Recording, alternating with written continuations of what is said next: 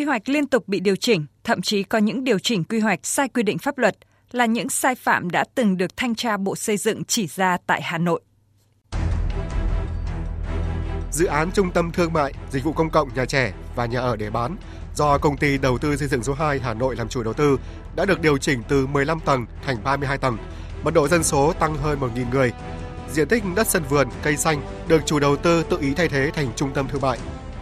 Dự án dịch vụ thương mại công cộng nhà ở và nhà trẻ do công ty cổ phần dịch vụ và kinh doanh bất động sản Hà Nội làm chủ đầu tư được điều chỉnh quy hoạch tới 5 lần, nâng từ 18,5 tầng lên 35 tầng, tăng thêm dân số gần 3.100 người. Theo tính toán sơ bộ, tại tuyến đường Lê Văn Lương có 15 dự án. Ủy ban dân thành phố Hà Nội và Sở Quy hoạch Kiến trúc đã tiến hành điều chỉnh quy hoạch tới 45 lần. Có nhiều nguyên nhân khiến cho bộ mặt của đô thị vẫn còn lộn xộn, trong đó có nguyên nhân là quy hoạch không đồng bộ, tùy tiện thay đổi, quy trình xin ý kiến, công khai quy hoạch để có cái nhìn tổng quát về kiến trúc hạ tầng chưa được thực hiện đầy đủ. Theo điều 71 dự thảo luật, quy hoạch kế hoạch sử dụng đất có thể được điều chỉnh do biến đổi bất thường của tình hình kinh tế xã hội làm hạn chế nguồn lực thực hiện hoặc do phát triển của khoa học công nghệ làm thay đổi cơ bản việc thực hiện quy hoạch sử dụng đất. Quy định này theo giáo sư Trần Ngọc Đường, Chủ tịch Hội đồng Tư vấn Dân chủ và Pháp luật là quá rộng. Thực trạng quy hoạch kế hoạch sử dụng đất những năm qua thường xuyên bị điều chỉnh, thiếu ổn định, trong đó không ít trường hợp có lợi ích nhóm. Do đó, giáo sư Trần Ngọc Đường đề nghị ban soạn thảo quy định chặt chẽ nội dung này trong dự thảo luật đất đai sửa đổi. Theo tôi viết như thế là quá chung chung, quá tù mù và có thể dễ vận dụng để dẫn đến thay đổi quy hoạch. Thẩm quyền thay đổi quy hoạch cấp tỉnh phải được cơ quan quy hoạch cấp quốc gia cho phép, không nên quy định như dự thảo luật đất đai cấp nào có thẩm quyền quy hoạch, cấp đó quyết định thay đổi điều chỉnh quy hoạch. Trong thực tế, việc công khai thông tin quy hoạch đóng vai trò nền tảng để thực hiện các bước tiếp theo. Việc thông tin mù mờ sẽ khiến quy hoạch trở nên méo mó và tiếp tay cho sai phạm.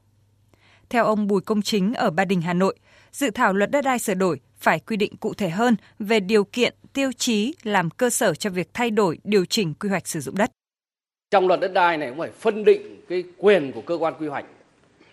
thời hiệu quy hoạch và cái trách nhiệm của cái cơ quan quy hoạch không thể để thời gian quy hoạch mà kéo dài hai ba mươi năm ảnh hưởng đời sống. Ví dụ như là các quy hoạch có thời hiệu ví dụ 10 năm.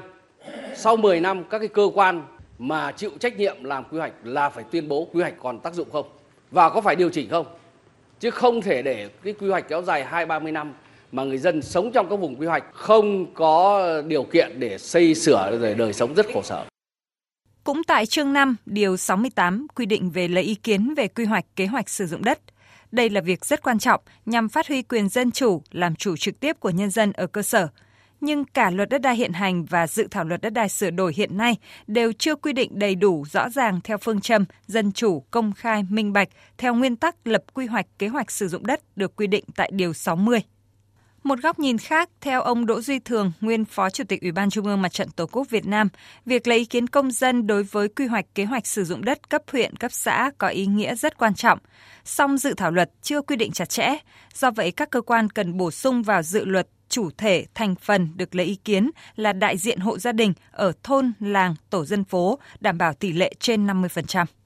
Tổ chức các cuộc họp lấy ý kiến nhân dân ở thôn bản, tổ dân phố với thành phần đại diện hộ gia đình đảm bảo ít nhất phải có trên 50% số gia đình cử đại diện đến họp. Bởi vì tôi làm ở mặt trận bao nhiêu năm ấy thì dân đến đều chất vấn tôi.